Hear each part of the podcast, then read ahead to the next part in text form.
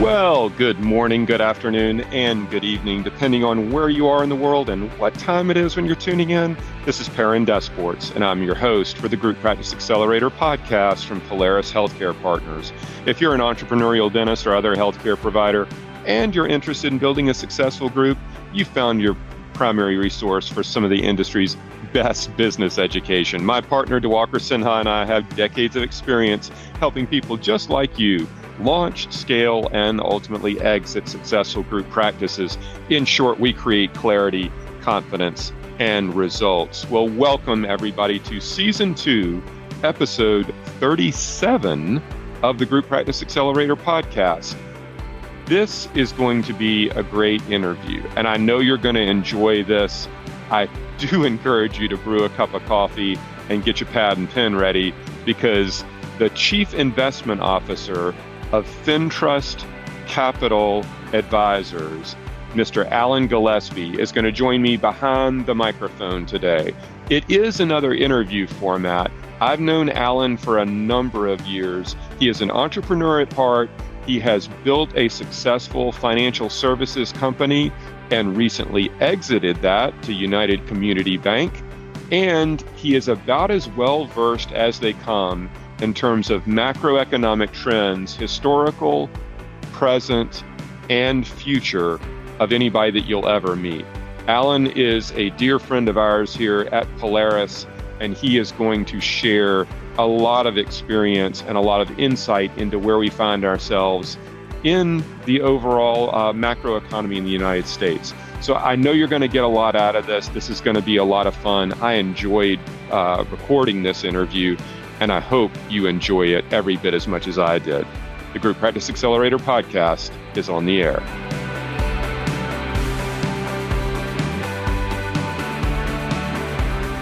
Once again, thanks everybody for joining me on the podcast today. This is Perrin Desports, and I am your host for the Group Practice Accelerator podcast, of course, from Polaris Healthcare Partners. And as I teased in the introduction, I'm joined behind the microphones today by Mr. Alan Gillespie, co founder of FinTrust Capital Advisors. Alan, thanks so much for joining me on the show today. Excited to be here, Perrin. Thanks. Um, look forward to being participating on the Group Practice Accelerator.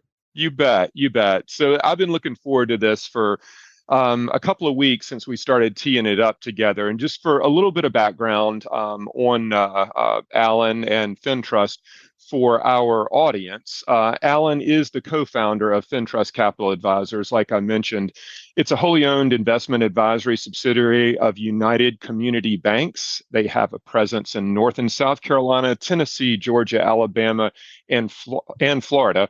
Alan is a chartered financial analyst, CFA, and is the chief investment officer at UCB. In addition to that, Alan and his team at FinTrust work closely with us uh, at Polaris uh, for a handful of client needs, but also some of our own personal needs in terms of managing our 401k and some things like that uh, through Polaris. So we know these guys extremely well and to say that we trust them uh, is an understatement.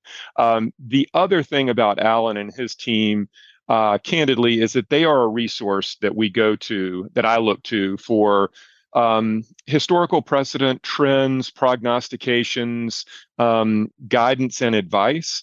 And I feel like he is, Alan is somebody that really connects the the history um, in terms of economic um, happenings uh, in the United States uh, with where we find ourselves presently and gives nice color to where we might be going in the future. And given everything that's uh, transpiring in the United States and across the world these days, um, his is advice and counsel that I seek uh, with alarming regularity, I'll say. So, Alan, let's dive right into it. You know, as, as I mentioned just then, you're really great with historical context around current events. I mean, I feel like everything that that happens that I may reach out to you for a little bit of insight on, you always cite some historical ref, reference, which makes me feel better. Like these are not necessarily uncharted waters, right? So you're great with historical context around current events maybe unpack some of where we find ourselves uh, and do a little bit of a deeper dive for our audience uh, in terms of this like macroeconomic outlook, the things that are going on today. Sure. Yeah. I always like to look to history because there's an old saying anything that can happen has happened, just maybe not in our lifetimes. Uh, so that's one of the reasons why we sort of look back and you want to see what some similarities are, but then think through some of the difference. So when thinking about the macro uh, economy, it's important to separate short term cyclical factors from longer term secular trends.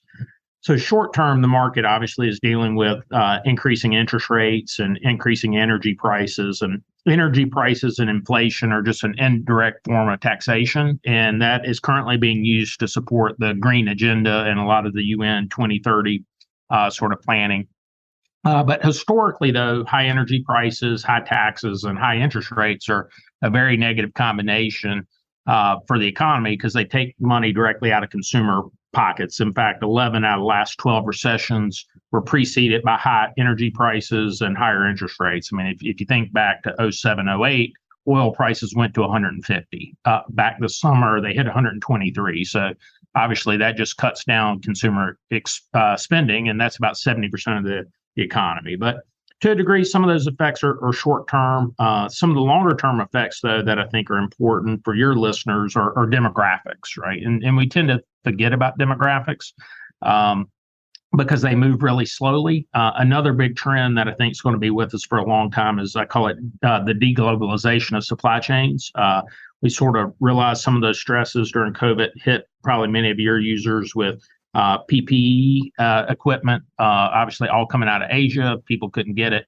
Um, but demographic data moves slowly and rarely changes. Same thing with supply chains. Uh, companies don't necessarily want to remake those if they don't have to, but obviously those are being remade right now. Um, and right now, the demographics are at a pretty unique inflection point, and that's impacting employment trends and consumer prefer- preferences in a big way. Yeah, I think the the demographic challenges, uh, as as we talk about the you know the workforce in its entirety, um, those that have left and and haven't come back, we're now hearing about some that left and are, are unretiring or whatever the word is. Uh, and then we we see a lot of different changing demographics as it relates to dental schools themselves. For the first time ever uh, in 2021, the uh, incoming school enrollment um, was over 50% uh, female. That had never happened before. So uh, a lot of a lot of changing um, uh, wins as it relates to the the profession. Uh, in and of itself. And and you mentioned some of the supply chain issues as well, which our clients, the entire industry was um, they felt directly, you know, and we're all seeing a uh, an increase in terms of um, our costs of doing business. Uh, we're seeing an increase in terms of everything uh, that we pursue as a consumer, whether it's eating out in restaurants or um, you mentioned uh, oil and the price per barrel, and and although it's come back recently, the cost of gasoline, groceries, airfare, on and on and on, right? So you know, as we kind of turn into this conversation around um, uh, you know trends like inflation versus this stagflation word versus uh, recession can you maybe uh, take apart some of that for our audience and let's talk about the difference in those concepts and and also what do they mean for a consumer uh, whether it be consuming goods or or healthcare services itself yeah, so to, to kind of set the stage uh, of what's driving some of the inflation and stagflation conversation, I, I do think demographics are, are a big part of that. Uh, demographically, the country looks like a big old U. Uh, you got a lot of boomers. Uh, peak year of the baby boom uh, was 1957 when there were about 4.3 million uh, live births in the U.S. At this point, about 40% of boomers have already retired. And obviously, this year we have more reaching age 65 and for the next four years. Uh, so, a lot of people just reaching older retirement ages. You know, at the same time, your peak spending really comes from your 50 year olds in the economy, people whose kids are just about to reach college age or just in college.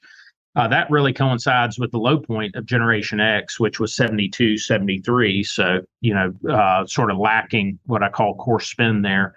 And then we have a lot of millennials. Uh, the peak years for millennials were kind of 89 through 93. So they're all kind of in their early 30s. So, depending on where a business sits uh, related to that, uh, and how money enters the economy also drives some of that stagflation and inflation you know sort of conversation. But know, kind of kind of jumping over there. I mean, inflation historically is just defined as too much money chasing too few goods, right? Really doesn't say much about is the economy growing or shrinking.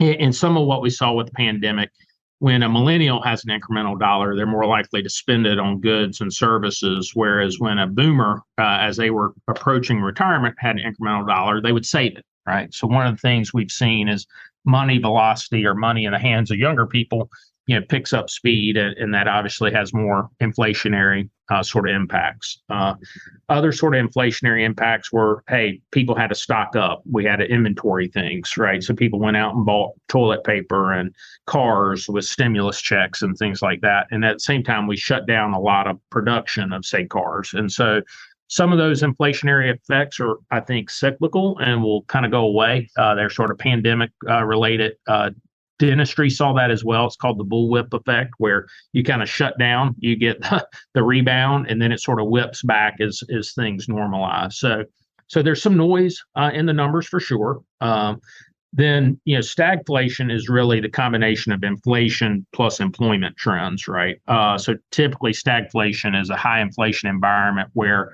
um, basically economic growth is no growth or negative growth. Uh, so you're really just not moving forward. In some ways, we're seeing uh, more stagflationary trends because unemployment's pretty low, but inflation's high. Um, during the 70s, there was a new term coined called the misery index, which is basically your unemployment rate plus your inflation rate. So today, unemployment's pretty low by historic standards at three and a half, but at eight and a half percent inflation, that gives you a 12% on misery index. So pr- pretty high, and, and, obviously that impacts consumer uh, decisions. Yeah, I think um, uh, you mentioned the the 70s, and so you know, for for the audience, in terms of full disclosure, I am um, you know Gen X. I'm I'll be 52 at the end of this year, and I do not fit Alan's categorization of Gen X with kids who are uh, either in college or about to graduate from college. I have an eight-year-old, so I don't fit anywhere into that bell curve or that that distribution, and I'm running against the grain in a lot of ways. Uh, that being said, I was born in 1970, and while I didn't know much of anything for the first years of my life. I do remember the Carter years, the misery index, and you know regulation of the thermostat, like turn it up or turn it down, and everything, and all that that kind of jazz. And that really was probably the last time we've seen um, inflation, uh, you know, it, being discussed on on, on an every hour basis by every uh, available news outlet i feel like and and none of us want to return to the the years of strong double digit mortgage rates and borrowing rates and things like that. So you know when we're when we're talking about um, like consumer behavior and then you know the, the, fed right? Federal funds rate and and everything else. You hear powell uh, last week and and um, uh, wyoming and everything.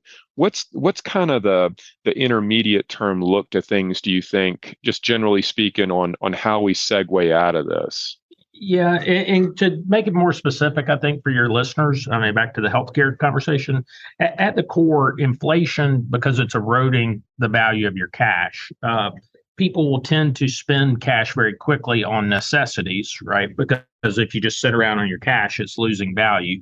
Uh, and then they will tend to delay purchases of things that are more discretionary in nature, right? So, it, you know, as that sort of you know hits home at say a dental practice you know your your core procedures are still going to get done and people might actually spend money more quickly on the, on those types of things. But elective types of things people would be more inclined to delay because they're you know they're having to spend more f- money on food and gas and, and and, items like that. Um you know some of the inflation is going to be with us for a while back to this demographic challenge. Uh, nobody can do anything about it. Uh, you lose a lot of people from the workforce. You don't have enough people coming behind. You can't replace a, someone who's been in the workforce for 40 years or 35 years with someone who is just trained up, right? So you have to spend more money on training programs. Uh, I think a key thing for business owners is to think about um, how the inflation is impacting both your employees and your customers. Are you reviewing your pricing uh, regularly? Um, yeah, how are you pricing your services? Are you um, you know, in our case, we've gone to more than once a year sort of uh, pay, looking at people's pay uh, a little bit more frequently because obviously, you know, at eight and a half percent inflation, if that's not addressed, people might start looking around. Uh, so you want to make sure you're, you know, aware of how the inflation may be impacting your workforce and taking steps to address it, taking a look at your pricing, take a look at your collections, um, you know, to make sure because time really is money in in that sort of in a high inflation environment. Time does matter. Yeah, e- excellent point. And for for those uh, in the audience, you can probably read between the lines on Alan's last commentary there that he, much like all of us uh, in the audience, uh, Alan is an entrepreneur at heart. I mean, he and a uh, a couple of partners built FinTrust uh, Capital Advisors to a uh, a level of regional and national prominence, and and um, they recently merged with that larger regional bank, United Community Bank. So, uh, successful business builder, successful business operator, um, and uh, to a degree a successful exit too. So uh, kudos to him. But you're able to to kind of see some of his insights that we all share in terms of the trials and tribulations about how to operate a business in today's overall environment and we all know that it has myriad of challenges so um, you know are there other um, thoughts or maybe comments um, for our, our entrepreneurs who in the audience uh, who are building group uh, group dental practices at least, um, and, and, those who are looking to to kind of grow their business. Um, you know, it's one thing to operate it. You gave some good guidance on that, but um, if you put your business owner hat back on for a second and, and think about, you know, uh, you're still growing your business within UCB. I mean, our our audience is a little bit different because they're working with banks like UCB to borrow money and and usually acquire other practices. Some of them are a de novo bill type of a strategy. Um, but any any thoughts there on people who are looking to expand the footprint and really grow through uh, uh, unit expansion? Yeah, no, absolutely. I mean, demographics obviously matter. Um, not only are we seeing it at what I call a big level, we're also seeing it at, at sub levels. Uh, you know, zip codes matter. Uh, I mean, you had over a million people move out of major metro areas to uh, other places. Uh, so zip codes do matter uh, to to your business. Uh, obviously, one of our, you know, your any business runs on its people you know so we we always tried to align hey is it good for our clients or in uh, a dentist's case good for the patients? Uh, are the decisions we're making good for our staff? Are we building the right culture keeping and retaining the talent that we need? And, and do the economics work? I mean when you're running a group practice you need the economics to work. And and i think if there's a shortcoming professional practices bump into at times is many of the participants fail to separate their labor economics of what do I get paid to do the work or work in the business versus what am I getting paid to work on the business as as an owner and as a provider of capital and and how do I separate those things right and um, and some of that can even get into benefits design. I mean, the way a solo practitioner might design benefits might be quite different than the way a group practice you know, designs their benefit programs.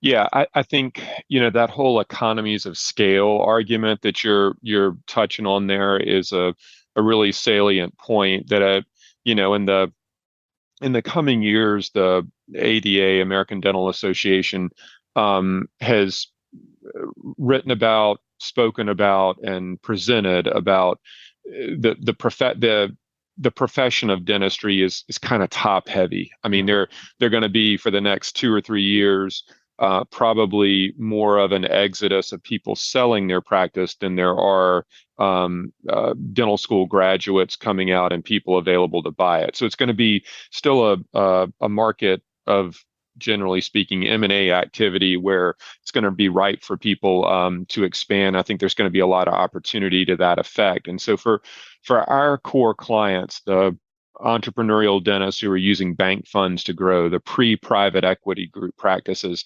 I think the the coming years do um, uh, bode pretty well uh, based around zip codes, like you mentioned. Um, there are some segments of the uh, country and and some states in particular that are seeing significant influx of, of population migration and some that are a little bit, you know, behind the eight ball, so to speak, with that. And, you know, I only halfway jokingly say that I feel like a lot of the people from the Northeast have already relocated to Charlotte, but it, it's not un- altogether um, uh, inaccurate either. Eh, when we think about uh, um, you know those potentially exiting their business that again the ada tends to talk about it from a, a solo practitioner standpoint. Um, that being said you know in 2021 you and i both saw the same thing in terms of global m&a activity and good lord it was white hot in the, the world of dentistry with volume of transactions um, uh, multiples paid uh, aggressive uh, structures in terms of cash, uh, front loaded cash, and a lot of things like that. It was really, you know, the perfect storm in a lot of ways. But for those, you know, who are looking to potentially exit their business, if they built a successful group practice and and maybe they're they're looking to take some chips off the table with a financial partner or exit it to a strategic um, or or merge it even with a slightly larger entity.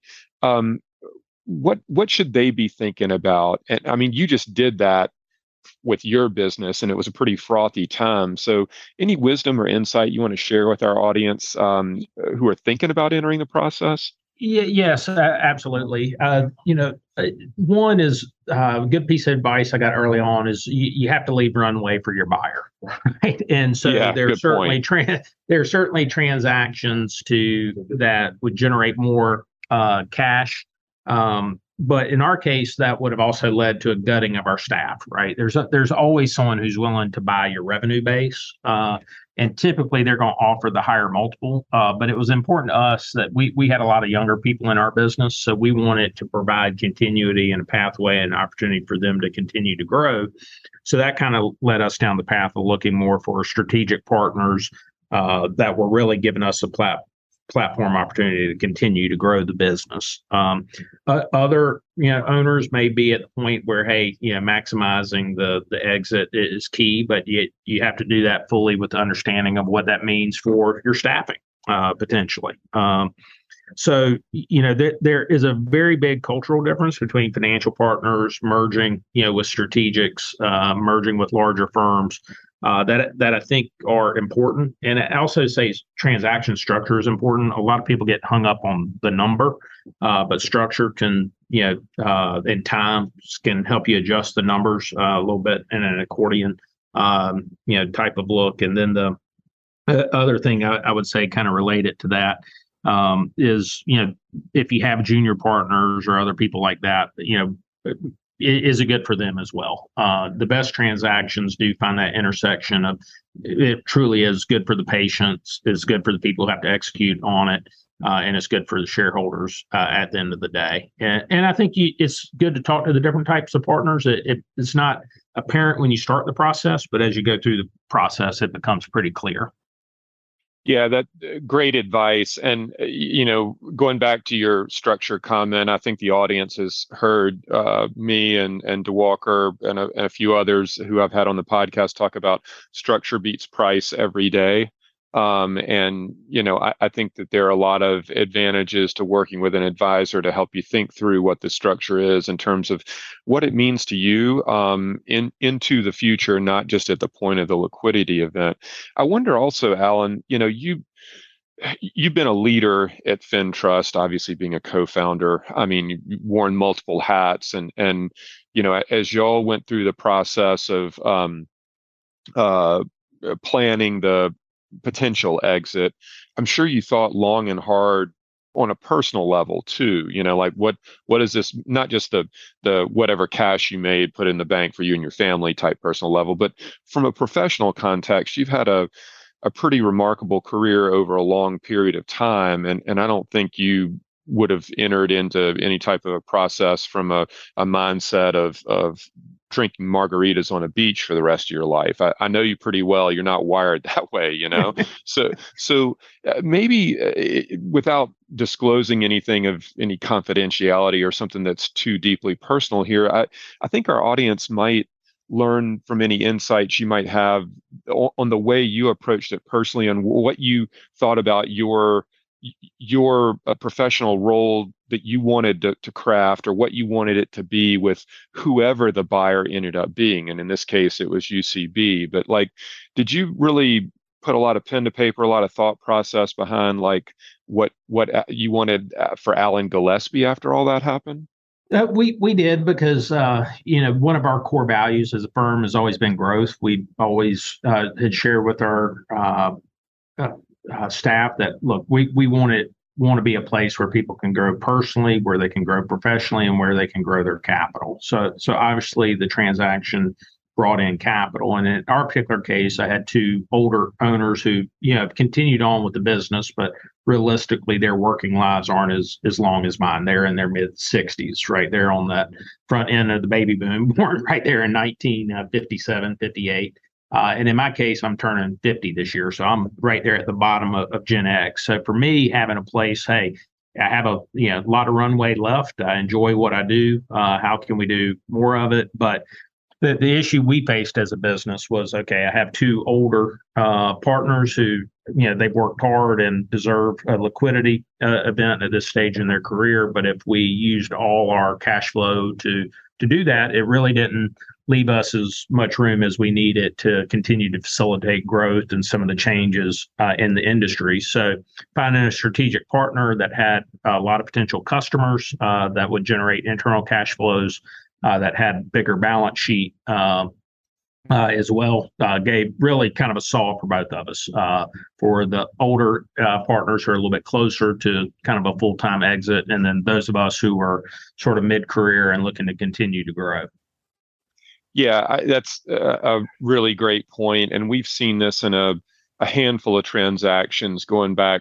I don't know, four or five years now, where you have um, you know multiple owners in a group dental practice you see this a lot in the specialty world um, in particular but um, you know all too often there there's some that are senior there's some that are mid-career there's some that are junior or new into the the business and and the business is set up that way intentionally especially from a provider context to to allow for transitions of ownership and retirements of founding partners and all that kind of good stuff. And you know when you when you approach a a transaction um, and we talk about structures and you know if it's 80% cash up front and 20% on an equity roll and blah blah blah blah blah that doesn't mean that it has to be 80 20 for every single partner.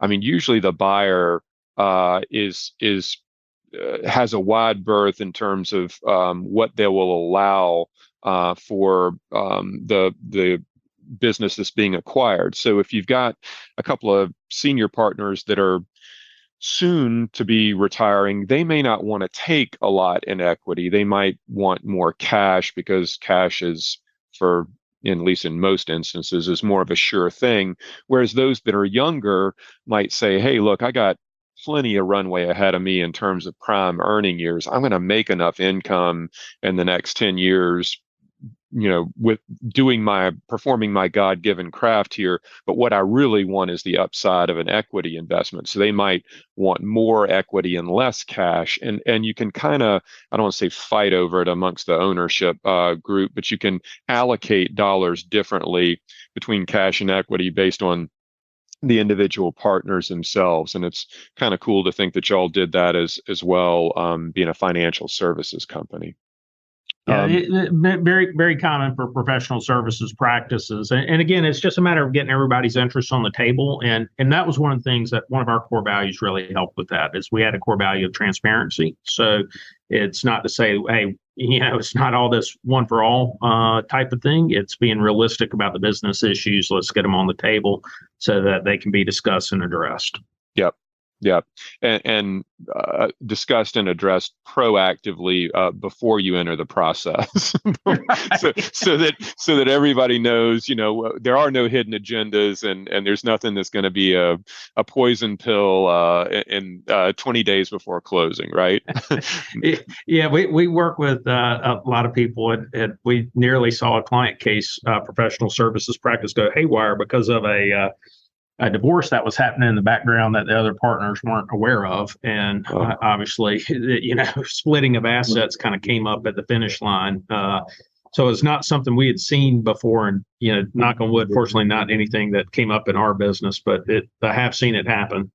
Yeah, I mean that uh um there there are enough things that you would think that should be avoidable at uh at the deal table late that I'm never uh surprised when when things like that come up like good grief man you, you almost feel like sometimes you need to go through confessional before you start the process but um you know what whatever uh uh produces the smoothest, uh, cleanest, and and most accurate outcome, I guess, is preferable. So, um, so let's kind of turn back and put your uh, um, uh, chief investment officer hat on, um, you, the, the economist uh, in you, and let's let's talk about the overall outlook for the coming years, just generally speaking, broad brush type stuff here. Um, what's uh, what's the thought process from Alan Gillespie to our audience on that?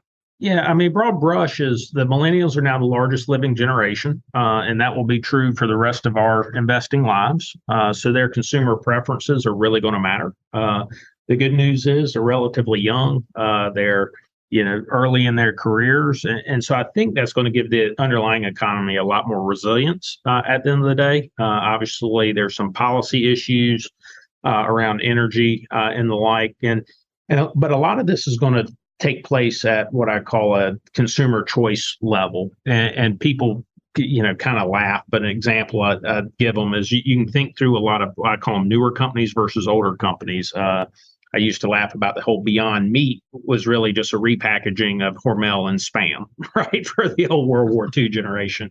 Uh, and you can kind of go through product by product. Um, you know inflation we saw the average size of first time home shrink last year, right? So how do you deal with inflation? You cut 50 square feet off of a house, right? Things like that. So, you know, you don't need ATMs and bank branches, you need cell phones and apps, right? So a lot of this is, you know, for lack of a term, the winners are going to be those who understand those consumer preferences of those millennials or in dentistry you know has an outlook for how to serve this mass of boomers uh, obviously you you know, as your teeth age, you know, a lot more work on that, but you don't have as long to work with that client. But the the amount of work they're going to need is going to go up temporarily, right? So, how, so how do you build your business, or what's the focus of your business? Um, you know, uh, and then the other thing is people age; they might be moving off of private insurance to government programs, you know, things like that as well. So, what's the nature of your clientele? So, the winners are really going to understand their their clientele, and they're going to design their products and services in a way that adds value. Uh, it's the same same thing that always makes business a, a, winner at the end of the day. When you provide value to the customer, uh, customers will accept your products and services, and, and you'll do extremely well. Yeah, I, I think um, the healthcare services uh, side of, of the healthcare profession is has really um, been forced to adopt a lot of that kind of mindset um, with a with a vengeance as of late. And and I think when you you're talking about the millennials specifically, and and again the ADA has done some work on this where you talk about the the consumerism um, or consumer mindset in terms of buyer behavior, and we always have talked about consumerism and buyer behavior from a widget standpoint, but that uh, approach um, to buyer behavior is 100% applicable to healthcare services. And if it's, you know, e- ease of access like um, extended day hour, you know, hours before 8 a.m. or hours after 5 p.m., or if it's, you know, being open uh, five and a half, six days a week to include a a Saturday or a Sunday or something like that, or it's the ability to to book online and and fill out all the forms electronically, so you're not wasting time in the waiting room, or pay your bill online, et cetera, et cetera, et cetera. You know, it, it's it's a totally different uh, game these days in terms of the way that people approach making healthcare decisions and engaging with their healthcare provider uh, than even it was a decade ago. Uh, and that's not just technology driven that's that's really a lot of consumer mindset uh, in terms of buyer behavior. So interesting uh, sort of change and the telehealth piece only probably accelerated that too during the, the pandemic so. Yeah and, and that's one of the things i think that's going to be interesting with this millennials uh, they, they've been willing to sort of congregate in large urban areas downtown. So i've seen some dental practices you know that have urban settings that are you know they really got large very quickly right But now all of a sudden, people are working from home, they're working remote.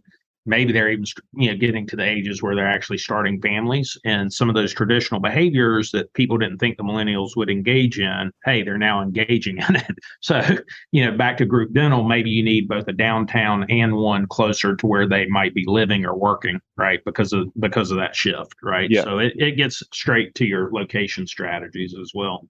Yeah, really, really interesting. That's a great point. I hadn't uh, I hadn't considered that. Um, so you know, um, let let's talk. You know, or kind of wrap things up maybe with with another uh, overarching question. I, I would say, and, and you know, we talk about the challenges of being an entrepreneur of of building and operating a business um, you know and it doesn't it doesn't matter if it's a, a consulting and service oriented business like polaris or a financial services business like um, uh, fintrust or a bank or a group dental practice or any other. But um, it, it, the businesses that are going to be most secure are going to be those that that understand their customer base they understand their value proposition they understand what they're building and they're they're committed to competing and and winning uh, in the marketplace in, in, the coming years you know not uh, not just playing defense or or stagnating. If you kind of give us a big picture overview or some thoughts from from your lens on uh, how business owners, be it generally speaking or group healthcare practice owners, uh, how they can better prepare themselves to compete and win in the marketplace in the coming years. What are your thoughts on that? Yeah, uh, I mean, obviously, you're going to have to be efficient, right? With with cost uh, and inflation uh, sort of moving. So, you know, as we mentioned, um, compensation practices, right? Maybe you go to more frequent reviews, your pricing strategies, right? So you're just really going to have to have a, a good command of the details uh, and efficiency. And, and, in part, the technology enables that uh, as well. It, it, puts a lot more at your fingertips, but you're going to have to know how to use it and leverage it and, and get the reports. Uh, you know, out, out of your systems. I mean, we you know rolled out for lack of terms some intelligence systems that give us just a lot more color on our customer now right? Now it's up to us to kind of put it to work and we we have those greater insights and, and so i think it's really to have command of that to really be cost conscious right? Um, you know you, you've got to be more efficient because uh, i like to give the uh, example obviously there's a large online retailer that's grown very fast but all of a sudden cash is at a premium so they're having to slow their growth and be more methodical because of the you know costs that are driving everything below the top line, right? So a lot of people kind of just focus on that top line. I think more and more focusing on the things below the top line are going to be critical to success going forward. Yeah, I, I would uh, I would echo those comments hundred percent. Uh, we used to at Patterson um, we used to have a, a, saying, especially around the time of, of budgeting, which is that sales cover sins right? And I mean, you you know when you have P and L responsibility or you're operating a, your own business and trying to grow it, and, you, and you're just chasing the revenue dollar. Um, as long as you feel like as long as you're growing revenue, things are okay, and nothing could be further from the truth.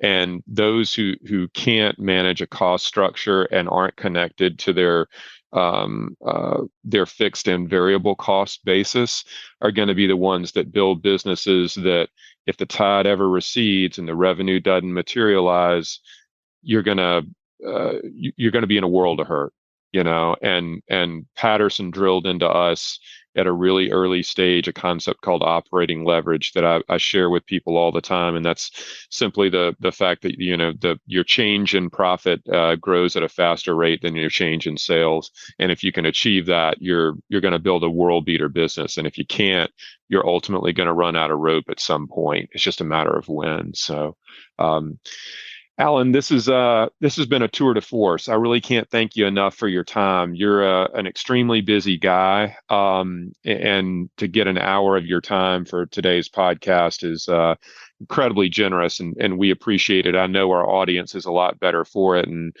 again, every time I talk to you, I'll learn something new as well. Uh, I hope this won't be the last time you're on our, our podcast. We'd love to get you back at some point soon, but I can't thank you enough for your time today, my friend. I uh, it very much enjoyed it and look forward to being back on the group practice accelerator. You bet, my friend. You bet. always appreciate the time and uh, and the guidance. So well, everyone, I hope you got a lot out of that. Alan shared a tremendous amount, um, and and a lot of it was purely educational, and there are things that we can all learn about building better businesses and being uh, more connected to both our customer base and the numbers. If you got questions about anything that Alan shared today, uh, feel free to drop me an email directly at perrin at polarishealthcarepartners.com. We will link to Alan's contact information and his bio in the uh, show notes. Stick around. We'll be right back with some additional thoughts and to wrap up the show.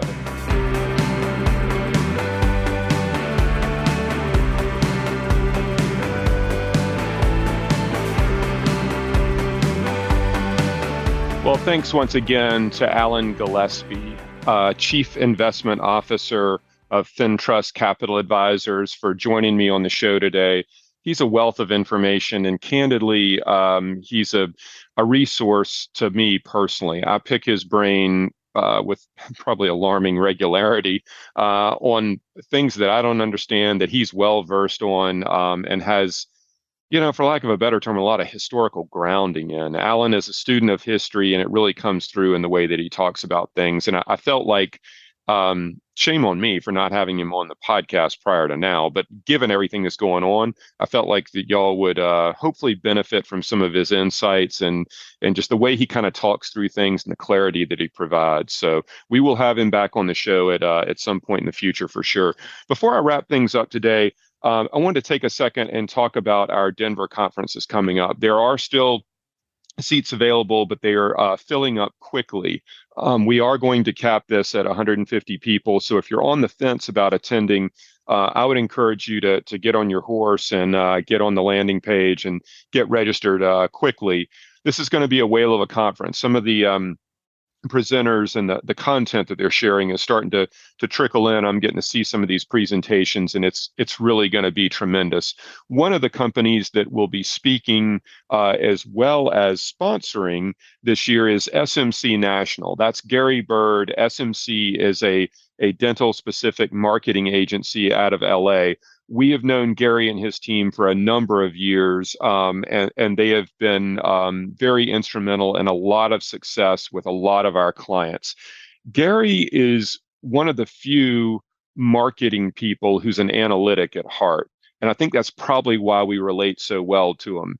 A lot of marketing people want to talk about websites and graphical design and color palettes, and all that stuff is super important. But for Gary and his team, a, a lot of it is data driven. Uh, and that's uh, you know marketing metrics for success that's i think going to be the name of his presentation but it's all about things like cost per lead cost to acquire a patient first year patient values conversion ratios really building uh, some sense of scalability uh, for your group practice in terms of the marketing metrics and the way you do what you do. Um, and that's critically important if you're a de novo type of an approach where you need to attract patient number one. Uh, but it's equally important for those that are uh, growing through acquisition because when you buy a practice, you got to make sure that you generate revenue and typically, one of the easiest or low hanging fruits of an acquisition is the ability to drive more new patient revenue. Uh, and Gary and his team are, are, professionals at that. And like I say, we we really love working with them. They're great at lead generation. They understand data and reporting.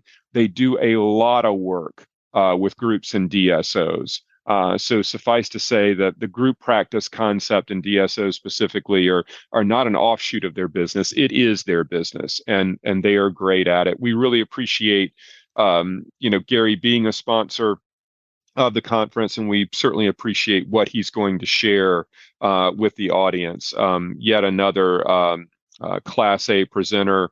Uh, I've seen him present multiple uh, times before, and the the information is um, spot on with the way we approach it from a granularity standpoint and an actionable intelligence standpoint. So, if you're coming and, and wanting to learn more about um, a, a, different way to look at some of your marketing spend, uh, in terms of dollars approach where you're focusing that, how to how to separate it um, from what's scalable versus what's not scalable, and what to go back home and think about. Uh, Gary's going to share uh, all of that in about 60 to 90 minutes, and of course, he and his team are going to be there with us for for all two days. So it's going to be wonderful. I hope that you will um, uh, join us in Denver. Um, Mark Costes uh, and his group at the Dental Success Institute are doing a tremendous job of helping us promote it. It's going to be a really, really fun conference, and frankly, something that um, I'm looking forward to because I've been able to. Uh, this has given me a chance to prepare a lot of new content um, that we didn't have before. So um, please do make time October 5th through 7th in Denver. Hope you'll join us. We'll link to all of it in the show notes today. Certainly appreciate you being a, a listener and a subscriber. We'll see you on the next episode.